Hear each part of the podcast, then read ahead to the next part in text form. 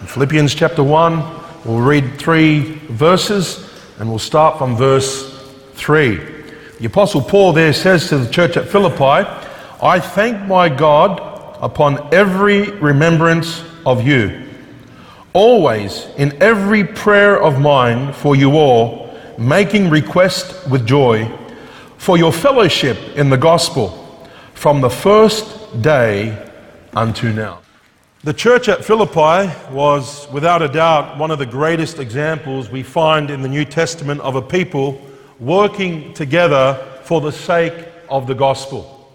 Uh, Paul the Apostle acknowledges the fact that the hand of God and the grace of God was upon this church at Philippi. As a matter of fact, he uses this church as a model church, as an example to the Corinthians, how the grace of God was upon the churches, in plural of Macedonia, and the church at Philippi being one of those churches.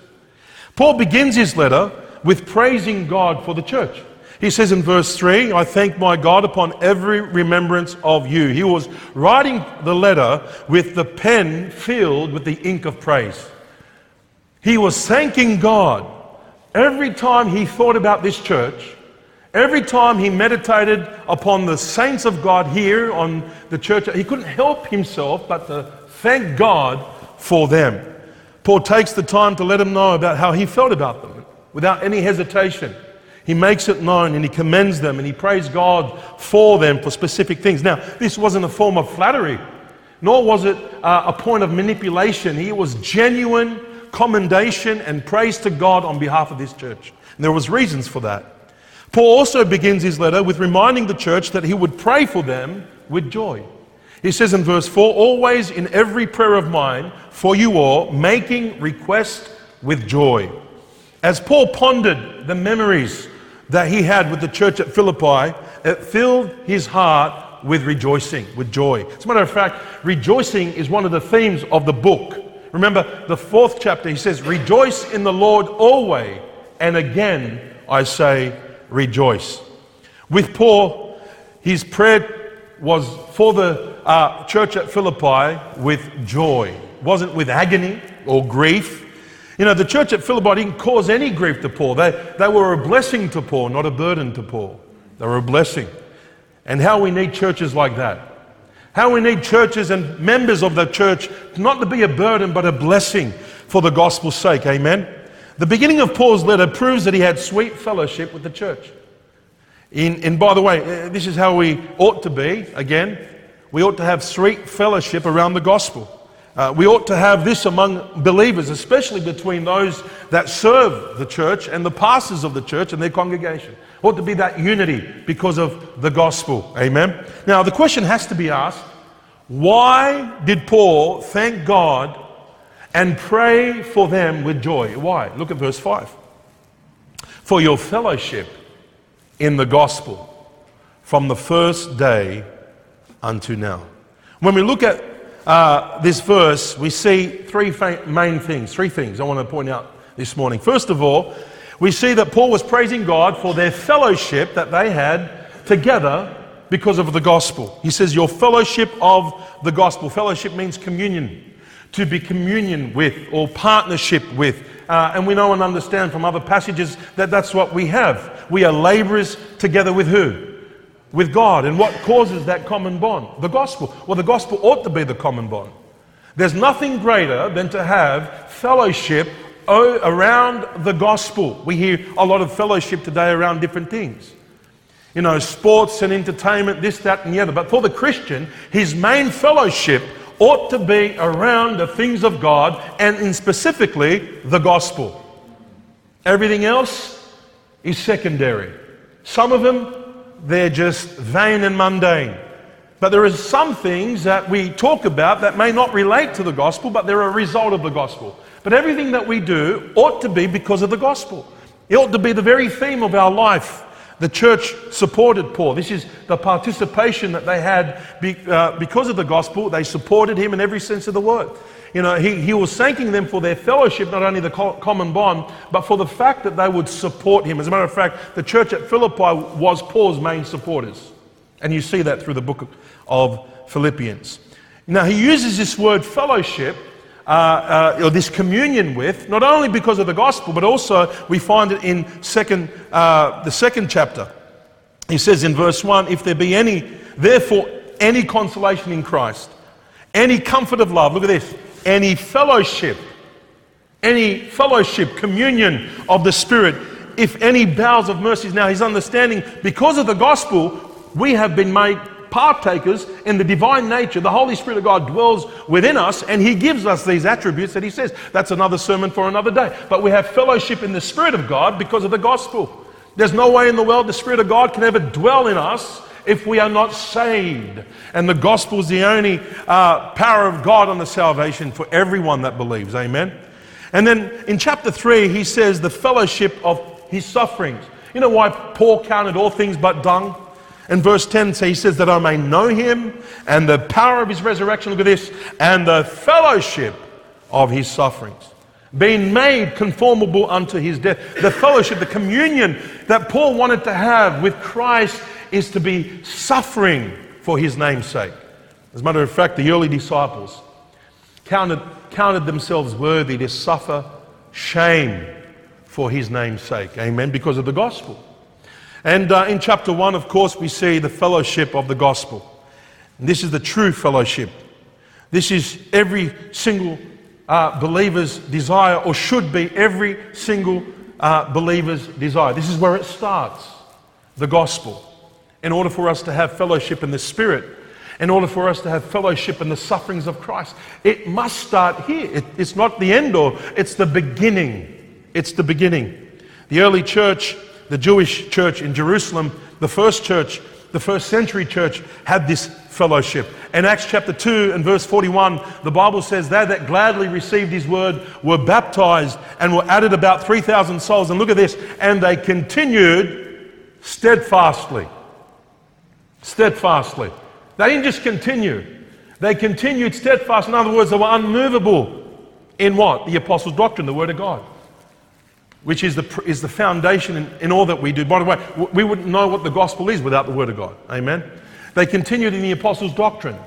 God inspired men, uh, moved men by the Spirit of God to pen down His words, and they continued in the apostles' doctrine. And look at this, look at the, the next one fellowship. What kind of fellowship do you think they had? There would have been fellowshipping around the things of God. There's no doubt about that. Uh, look at verse 44. And all that believed were together and had what? All things what? Common.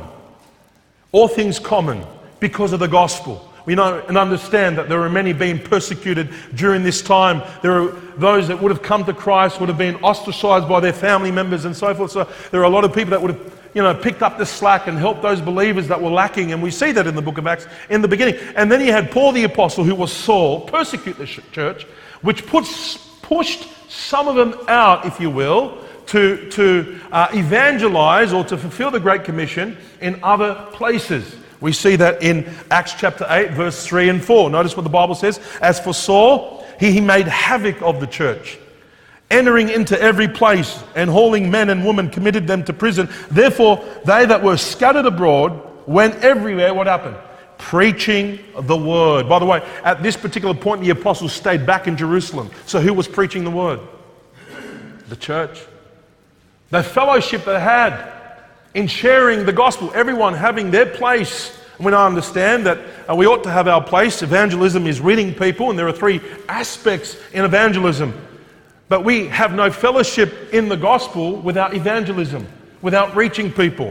God has called us to be a beacon and a light to the world, to our community. No, no, matter where we are, we ought to be a beacon, a light, a salt to the earth. And evangelism has three, evangelism has three aspects. Number one, we win people. The Bible says in Proverbs 11, verse 30, the fruit of the righteous is a tree of life, and he that winneth souls is what? Wise. And this, no doubt, I would say, contrasts what the Apostle Paul said to the Corinthians I become all things to all men, that by all means I may what? Win some. Paul knew how to be led of the Holy Spirit and communicate the gospel to every man in every culture. And we have to learn how to do that. We have to learn how to meet people's needs. Everyone's lost in their different way. Some are religious, some are so sinful to the core. You have Jew, Gentile, and today we have a smorgasbord of even Christianity that we know we need to know how to win them. Another aspect to evangelism, evangelism, which is not a popular one, is warning people. Warning people. I mean, who wants to warn people? The Apostle Paul says he warned people and he, he did it with tears. He made sure that blood wasn't on his hands. It's not the best part of the ministry, but we have to. Those people, especially that reject God and hate God, we must warn them about the wrath of God. Paul the Apostle said, knowing the terror of the Lord, we what? Persuade men. We persuade men. John the Baptist said to those religious mob, he says, O generation of vipers, who hath warned you to flee from the wrath to come? It's a warning ministry.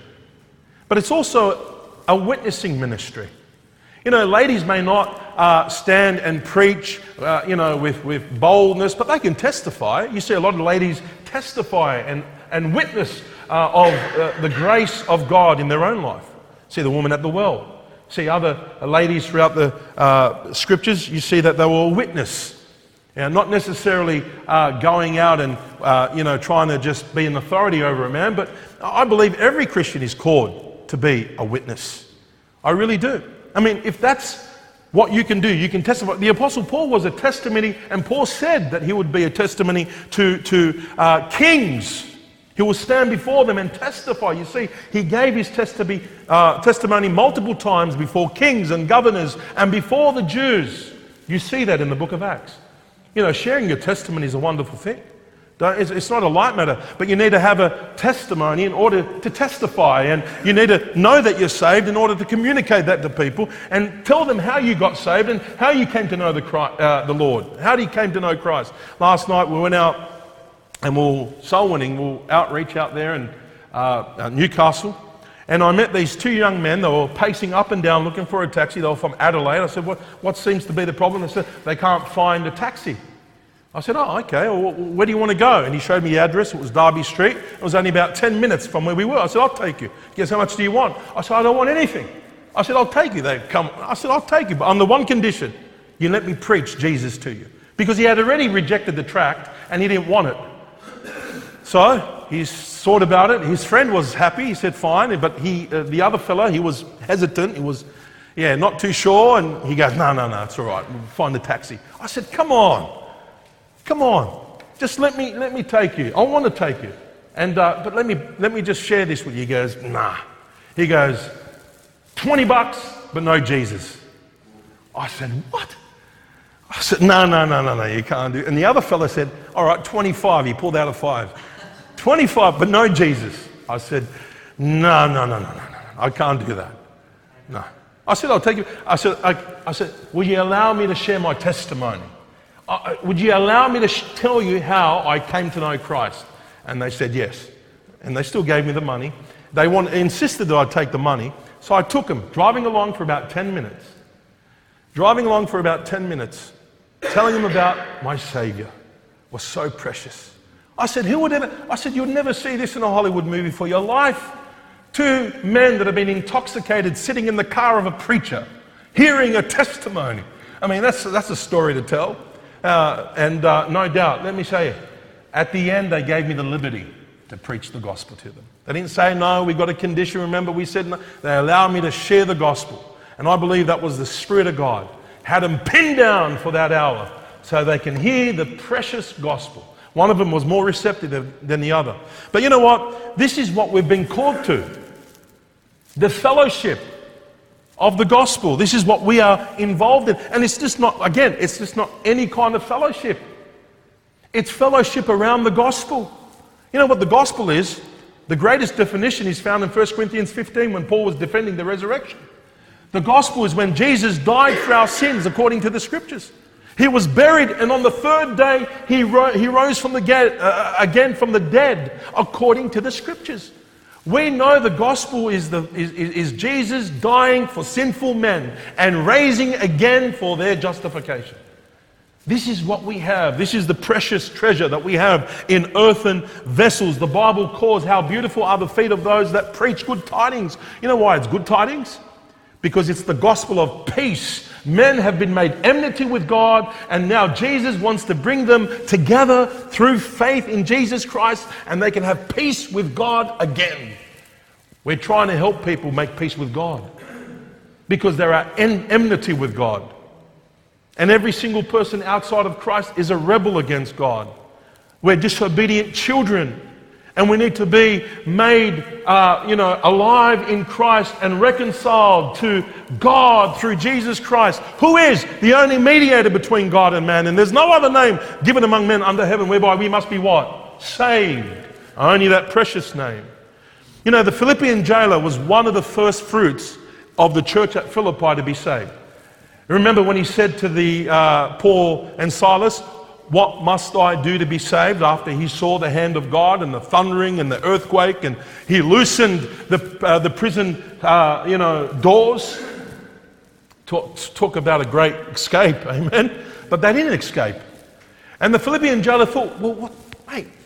They said, We're still here. Don't harm yourself. We're still here. And that would have just shocked him because it wasn't about uh, their freedoms and liberties. It was about, to them, it was about reaching people. He said, What must I do to be saved? And you know what he said? Believe on the Lord Jesus Christ and thou shalt be saved. And, uh, and we see in verse 30, and he brought him out and said, Sirs, what must we do to be saved? And he said, Believe on the Lord Jesus Christ, thou shalt be saved, and thy house. And look at verse 32. And they spake unto him the what? The word of the Lord. So they went and expounded what it means to believe on the Lord and to all that were in the house, and he took them the same hour of the, of the night. Look at it. Again, look at this testimony. A prison guard washing the wounds of the prisoners. I mean, uh, to me, this is you just you, you, fall, you fall back in amazement of what's taking place here. So there's no doubt they would have received the word, they would have believed, they baptized, he was baptized, and he and all his straightway, and when he had brought them into the house, he set meat before them, and what happened? And rejoiced. They fed them, cleaned the wounds, fed them. This is the fellowship of the gospel. You know, uh, it's amazing to see how quick he picked it up and understood what these men were all about. To bring life to the lifeless, hope to the hopeless. And this is what we have. We never should forget that the gospel is good news. Sometimes we're living in a world that make, they make us think that we have bad news. You say, why? Because of the, re, the, the, the, the rejection and the faces and the, the, the, the anger and, of people when you share Christ with them.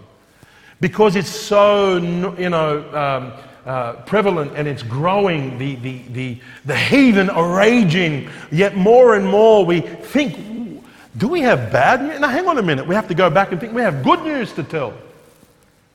It's not bad news. The only reason why it's bad news for some because they love darkness more than the light. John 3. When the people at Philippi were saved and trusted Christ, they rejoiced. And you know what? Paul rejoiced. In Philippians 4:1, therefore, my brethren, dearly beloved, and long for my joy and crown. That was Paul's joy. That was his heart, seeing people saved. And now, fellowshipping, supporting the ministry, the gospel preaching ministry. Another reason why Paul could not help but thank God for this church was not only for the fellowship, but no, notice the second of all in verse 5, but their fervence for the gospel, their fur, furtherance for the gospel. He says, For your fellowship in the gospel from the what? First day. From the first day. From the first day that these church members met the Apostle Paul, they were in the fellowship of the gospel. They were on it. They were mission minded. I don't know about you, but that is an absolute blessing to me, and it's a great comparison to our day to day. I don't know why. In our days, it takes so long for people not only to respond to the gospel, but also to follow the Lord in simple believers' baptism and then to get on with it and, and, and get under the word and, and, and, and remember the Lord and in prayer. I don't understand why. I don't get it. But I know and understand that there's something that exists like the church at Corinth. In comparison to church at Philippi, which church do you want to be like? Which church do you want to follow after? And we're not talking about the wishy washy gospel that we're hearing today. We're not talking about, you know, smoke and mirrors and all the light and gadgets. We're talking about the pure, authentic gospel that, yes, in our day to day offends the common man. Who wants to be a part of that? From the first day, they identified themselves with Paul. They weren't ashamed of his chains. Can you just imagine these men going into the prison? And you got Lydia there, one of the first fruit, fruits of the church at Philippi, begging Paul and his team to stay with them. I mean, I mean that's a big factor. You've got to understand that's a big thing. As a matter of fact, when they were loosed from prison, Paul and Silas, they went to Lydia's house and they stayed with her. They would have met with Timotheus and Luke, who was with the team. I mean, that was a big thing. I mean, you're housing prison inmates? Fugitives? No. Godly men that love God, that want to serve God, that want to fellowship in the gospel. You want to be a part of it. I mean, what an example. Have a look in Acts chapter 16. Turn your Bibles there. Acts chapter 16. I want you to see this remarkable, this remarkable lady it was unbelievable. I mean, to talk about women not being in the ministry, of course there were women in the ministry. Women did so much for our Lord Jesus Christ. You know how many women ministered to the Lord? You know how many women Paul thanked in his letters for their labor? Even women can be part of the fellowship of the gospel in some part, in some form. And we thank God for that. What, what, a, what, a perf- what a wonderful example Lydia was. Have a look in Acts chapter 16. Look at verse 13.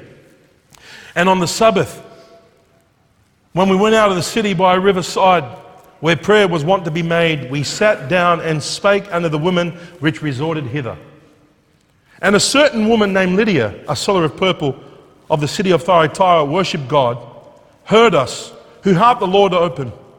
She had attended unto the things which were spoken of Paul. Talk about an eager listener. Talking about I'm all ears. She attended to the things that Paul was listening to. God opened the understanding of her heart. She was no doubt a seeker. They were worshipping by the river. How committed were they? Back then, you needed about 10 people to have a synagogue, to meet indoors, and it looked like they had nothing, and they were willing to meet by a river. Wow, that's commitment, don't you reckon? Look at verse 15. And when she was baptized, and her household. She besought us, saying, If ye have judged me to be faithful to the Lord, come into my house and abide there. And look at this. And she what? She constrained us. She constrained us. That is amazing. In other words, she compelled them. She, she beseeched them if you judge me to be faithful. We have a young convert here that wanted to be part of the ministry as soon as she got saved and baptized. What a testimony. She knew the value of what the gospel was. I mean, she, they carried the gospel. The feet, she knew what it meant. How beautiful are the feet of those that share good tidings. She, no doubt, wanted to wash their feet. Why? So they can continue to carry the gospel. She wanted to be a part of it.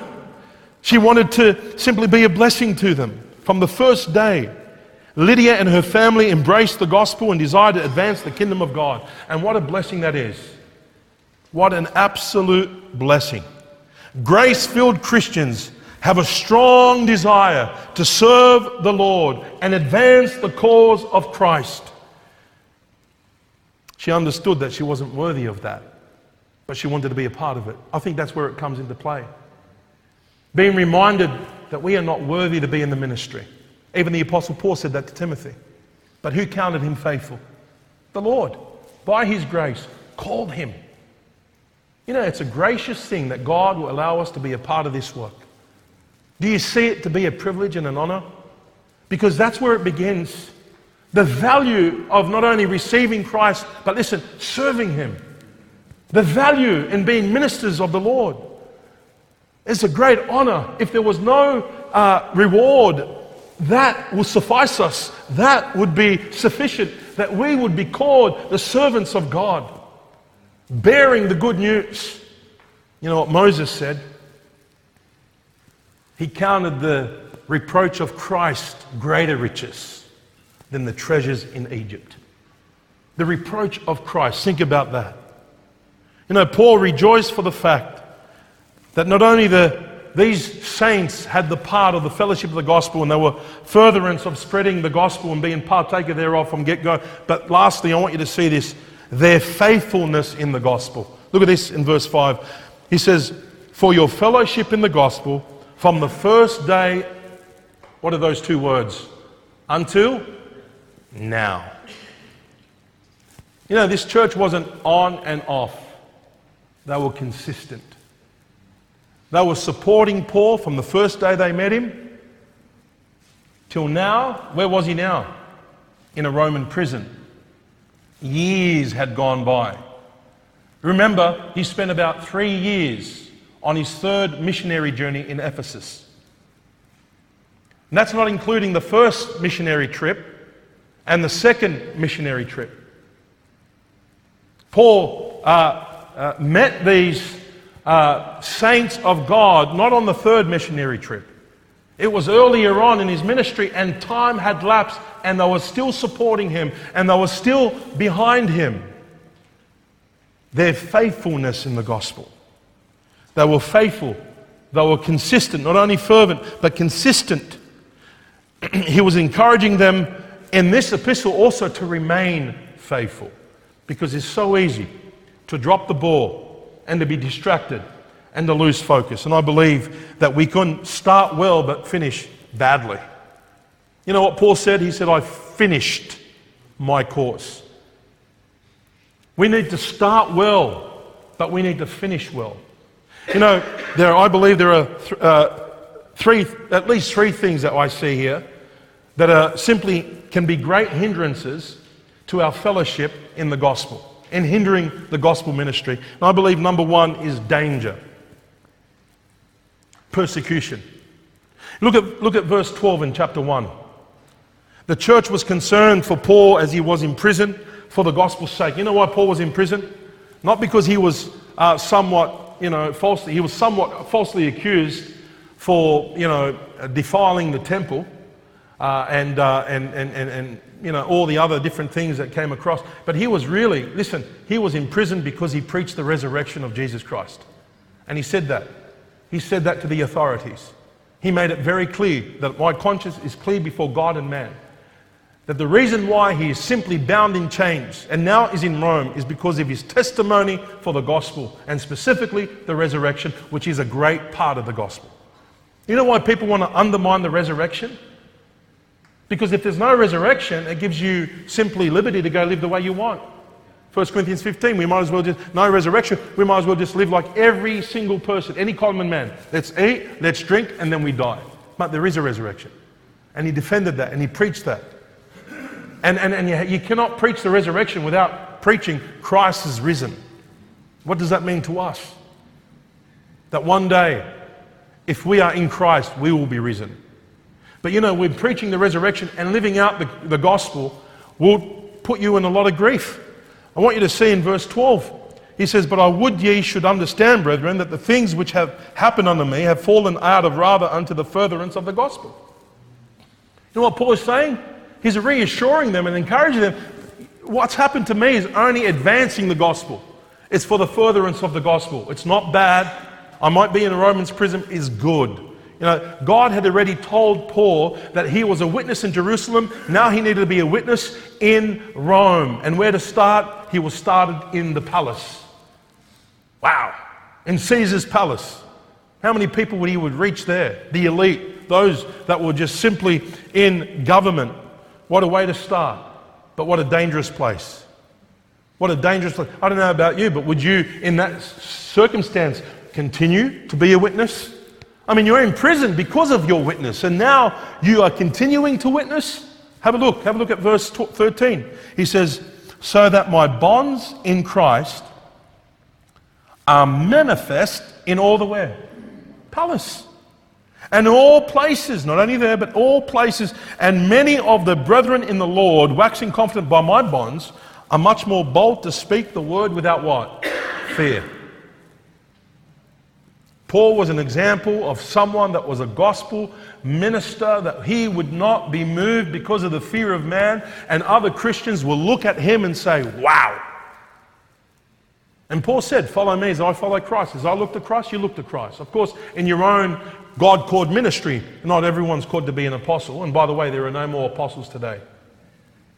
They're try hard wannabes. That's all they are. Go look at the credentials in 2 Corinthians 11 and see what Paul went through as a true apostle of God. There are many try hard wannabes. I don't want to go on a hobby horse here. Let me just stop here and just say this danger, persecution will keep you away from preaching the gospel. That's why he encourages them in verse, 20, uh, verse 28. Look at this. He says, And in nothing terrified by who? by your adversaries, your enemies, those that oppose the gospel, which is to them an evident token of perdition, but to you of what? Salvation, and that of God. He says, For unto you it is given in the behalf of Christ not only to believe on him, but also to what? To suffer for whose sake? For his sake. Having the same conflict, he said, which you see in me and hear to be in me. What do you mean, Paul? Weren't you caught to suffer? We're all, anyone that lives godly shall suffer persecution. Maybe, maybe not in the same extent of the Apostle Paul, but there's got to be some form of suffering, persecution.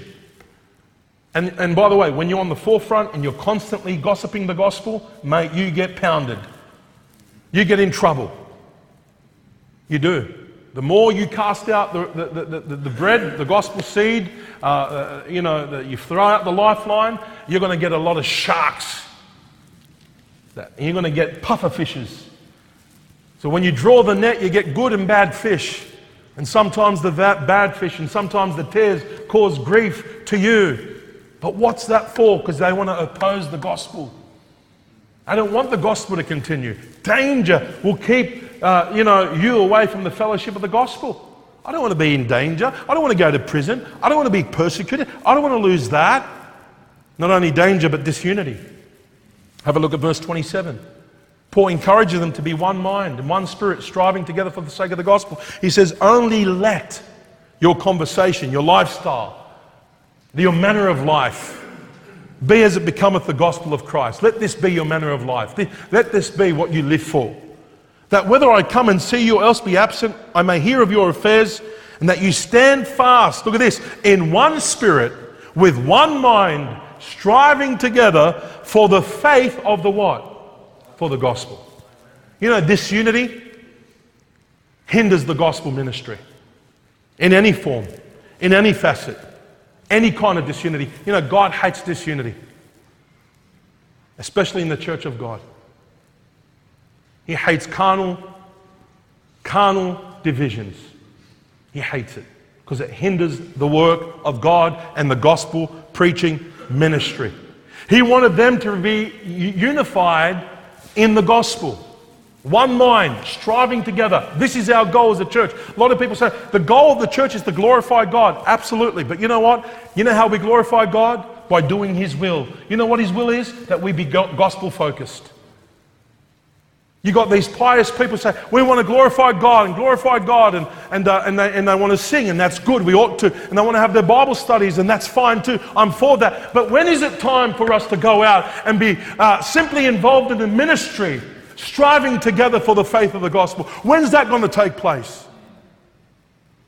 from one meeting to another meeting, hearing messages on eschatology and when Jesus comes and so forth. And I am for that, but my Bible says we need to occupy till He come. And our occupation is in the gospel. Striving together for the faith of the gospel. This is the foundation of our ministry. If we are not gospel focused people and telling people about the Lord Jesus Christ, we have ceased to be what God has called us to be as a church in the world. Because God's called us to be lights and salt. He wanted them in chapter 2 to be unified in love. You know what simply hinders the gospel preaching ministry? When you're not serving the saints and serving one another, when you're selfish. Have a look at Philippians chapter 2, look at verse 2. He says, Fulfill ye my joy that you be like minded, having the same what? Love. Be of one accord, one mind. Let nothing be done through what? Strife or vainglory, but in loneliness of mind, that each esteem other better than himself. Look not every man on his own things, but every man also on the things of others. Look at this. Look at verse 5. Let this mind be in you. And he tells us the mind of Christ and the life of Christ. Tremendous account. God wants us to be unified in love.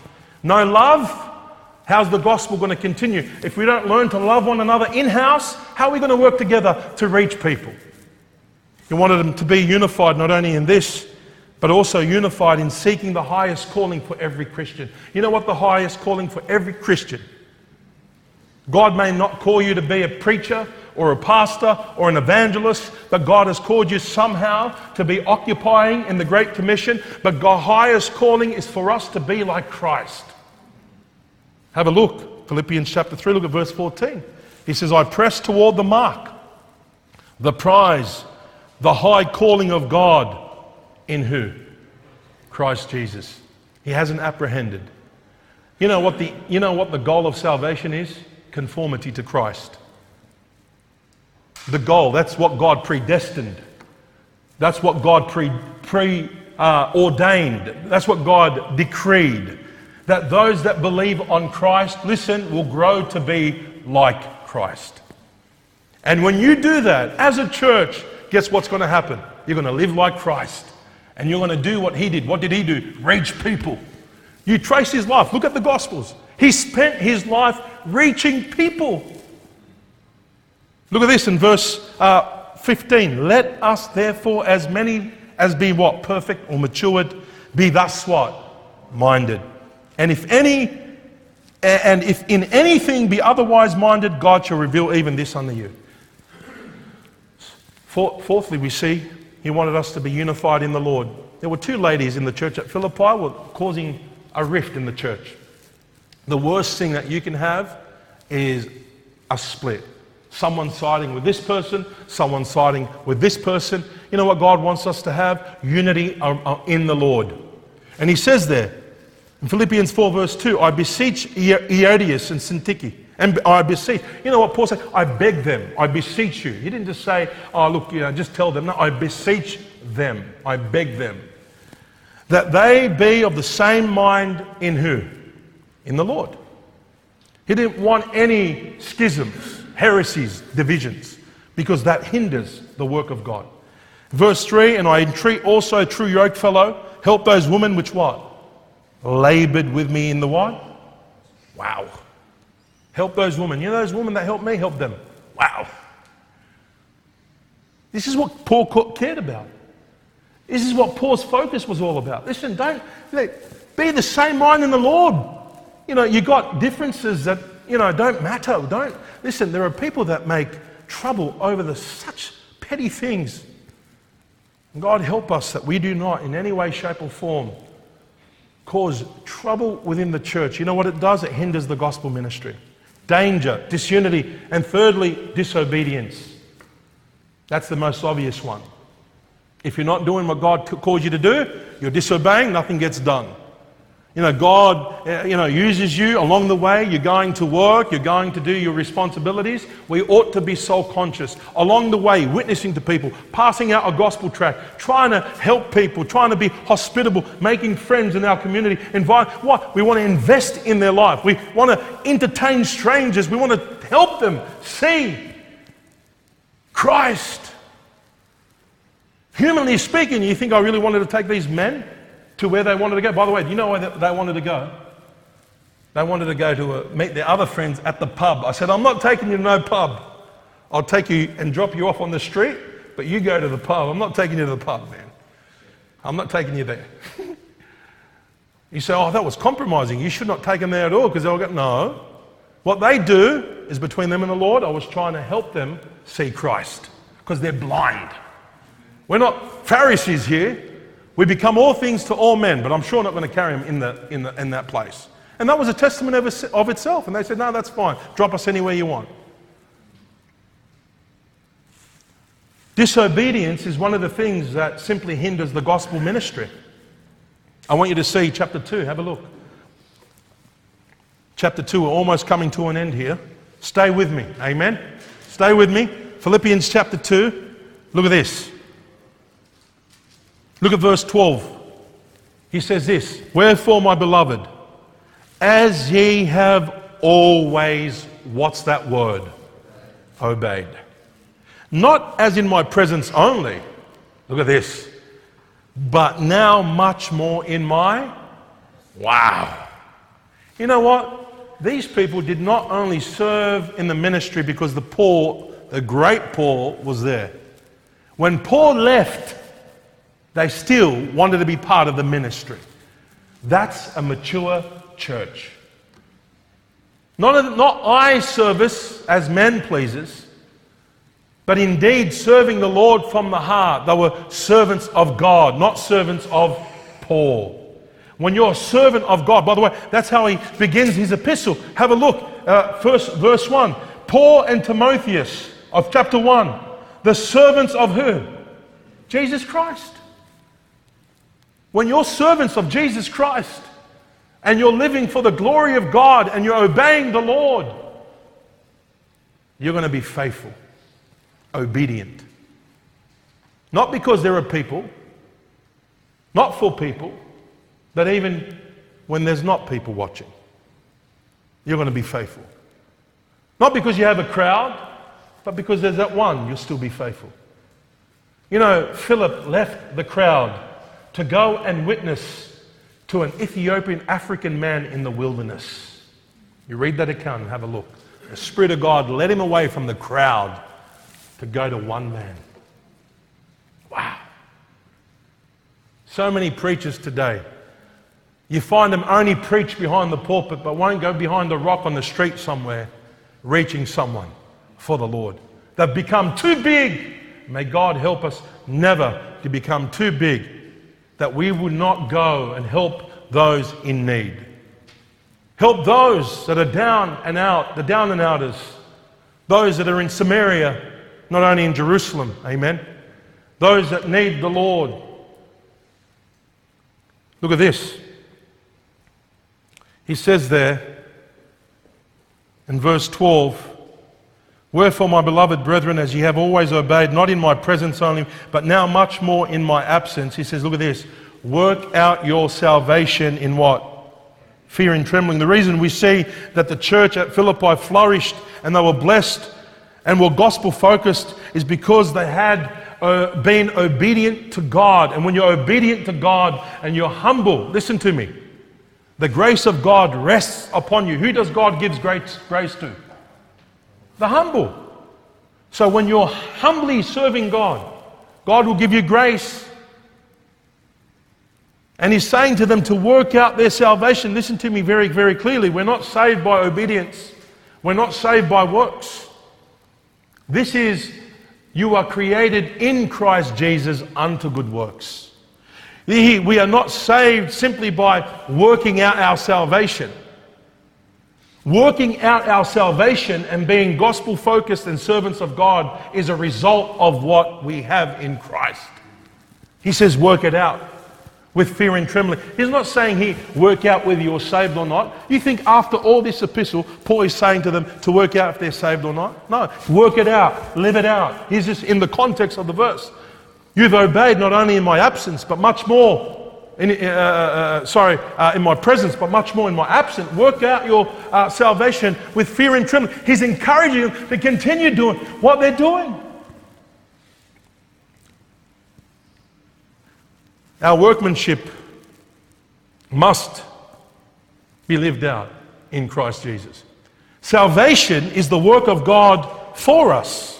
We can't be saved any other way, only through the blood of Christ. Sanctification is a work of God in us, and service is a work of God through us. And that's why God wants us to be. Look at the next verse, verse 13. For it is God, look at this.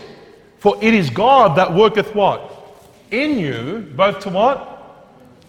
Both to will, and what's that word there? Do. Of what? His good pleasure. What pleases God? striving together for the faith of the gospel. loving one another as church, seeking to be like Christ, being unified in the Lord.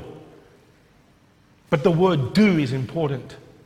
Do. Obedience. Disobedience is the greatest hindrance to the work of God. Obedience is what pleases God. Listen to me. It's faith that pleases God, but faith obeys God. And we see it from the life of Abraham. It's very clear, it, it, it's, it's not obscure, it's very clear. Hebrews 11 men were moved, they obeyed God. And, and Paul says, and go back to Philippians 1, look at verse 6. I want you to see this. Being confident of this very thing, that he, who? God, which begun a good work, and by the way, what a work that is, a work of grace in their heart, will perform it until when? The day of Jesus Christ. What, what, what work? The work of salvation? No, this is a result of salvation. This is their mission minded, their, their, their, their love gift, their union in the gospel, supporting the Apostle Paul. This is a sweet Christian, a saver. He's not a good for nothing Christian, he's salty. He's a light. Ye are the light of the world, ye are the salt of the earth. God has begun that work. And Paul is simply saying, God, what He started in you will finish it. As long as we continue to what? Submit to God's working in our life. God gives us the will, gives us the ability to, to perform the very thing that He puts in our hearts for His good pleasure. A sweet Christian is one that pleases God. Disobedience hinders the work of God. A Christian who lives to please God has no doubt a walk with God. Paul said in verse 3, look at this, verse 3, he says, I thank who? My God. You know what that tells us? Paul's sweet communion with God. He thanked God. By the way, that's one of the things that God wants us to do. It's His will. For this is the will of God concerning you. That what? In everything, give thanks. In everything. For this is the will of God concerning you. In everything, give thanks.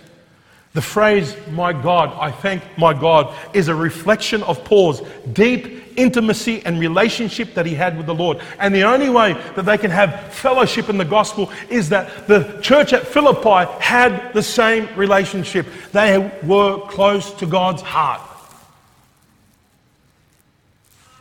John Wesley said this I want the whole Christ for my Savior, the whole Bible for my book, the whole church for my fellowship, and the whole world for my mission field. Paul's thankfulness for the church of Philippi was to God because God did that work in them. Did they have a part? Absolutely. Of course. The yielding aspect of the Holy Spirit as He leads you and you yield to the Spirit's uh, working is, is, is our part. Don't forget, we can quench the Spirit or we can grieve the Spirit. As long as they maintain this disposition, God will continue to finish what He began in their life. Now, it's amazing as we close to me to see what brought joy in the life of the apostles. Not just Paul, but the other apostles. You have a man in a Roman prison rejoicing. In a Roman prison. Your average man today He's saddened at the fact that they go to a nice, classy restaurant that his steak is burnt. And he's all of a sudden lost his joy. you have a man in prison, maybe fed, who knows, the, the, the crumbs that fall off the, the guard's table. Who knows what he's eating in there? Rejoicing with joy unspeakable. You say what? For Paul, because of the church supporting him and he was receiving love gifts? Love gifts for what, brethren? To maintain his ministry, to preach the gospel? His love gifts weren't buying him a, a, a jet or, or a nice mansion or, or anything of that. His love gifts was for the purpose of serving. But even more, don't forget this Paul's joy was for them. I want, you to, I want you to see this in Philippians 4 and look at verse 14. We're almost done. Paul cared more for the well being of God's people than he did for himself. He said in verse 14, Notwithstanding, ye have well done, that you did communicate with my affliction. In other words, they supported him when he was lacking and he was in need. Before this, he says, My God shall supply all my need according to his riches and glory. Uh, you know, and, and he was able to. But that didn't mean that God couldn't use the church to do it. And God did. And he was simply uh, commending them. You have well done.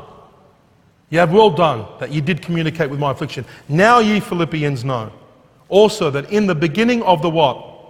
Gospel. When I departed from Macedonia, no church communicated with me concerning giving and receiving, but ye only. For even in Thessalonica, ye sent once and again unto my necessity. Not because I desired a gift, look at this, but I desired fruit that may abound to your account. Wow. See what Paul was concerned about? You know, whether Paul received a love gift from them to continue the ministry or not, he was still continued. You know what he would have been doing? Tent making. You know, Paul said that he actually took money from other churches to serve the Corinthians. And at times he would, he would be a tent maker to earn some money to live to serve God. It wasn't about the love gift. It wasn't about being supported financially by this church. It was about the fact that they were in the fellowship of the gospel and they were going to be blessed by God. That's all he cared about. That they had treasures in heaven. That they would one day hear those words. Look at this. Well done, my good and faithful servant. Now that brings joy. Not only to Paul's heart, but I, believe also to the Apostle John's heart. And we're done with this. We'll go to 3 John chapter 1, and we'll finish with this. 3 John chapter 1, and we're done. Look at this.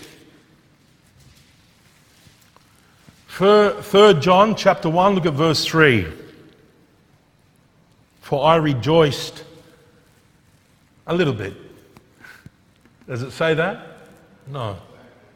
I rejoiced greatly. I want you to see what brought joy to the Apostle John's heart. I want you to see this. These are godly men. And listen, listen to me very carefully. Little hobby horse. The apostles didn't rejoice because a little football went over a line. Okay? That's, your, that's, that's what's happening today in our Christianity. We get excited about things that are worthless and don't count nothing for all eternity. You have preachers today shutting down the prayer meeting and watching the state of origin instead of praying. Sad. You say, oh, come on, eh, don't be too much. Keep reading. For I rejoiced greatly when the brethren came and testified of the truth that is in thee, even thou walkest in truth. For I have no greater joy than to hear that my children, what? Walk in truth.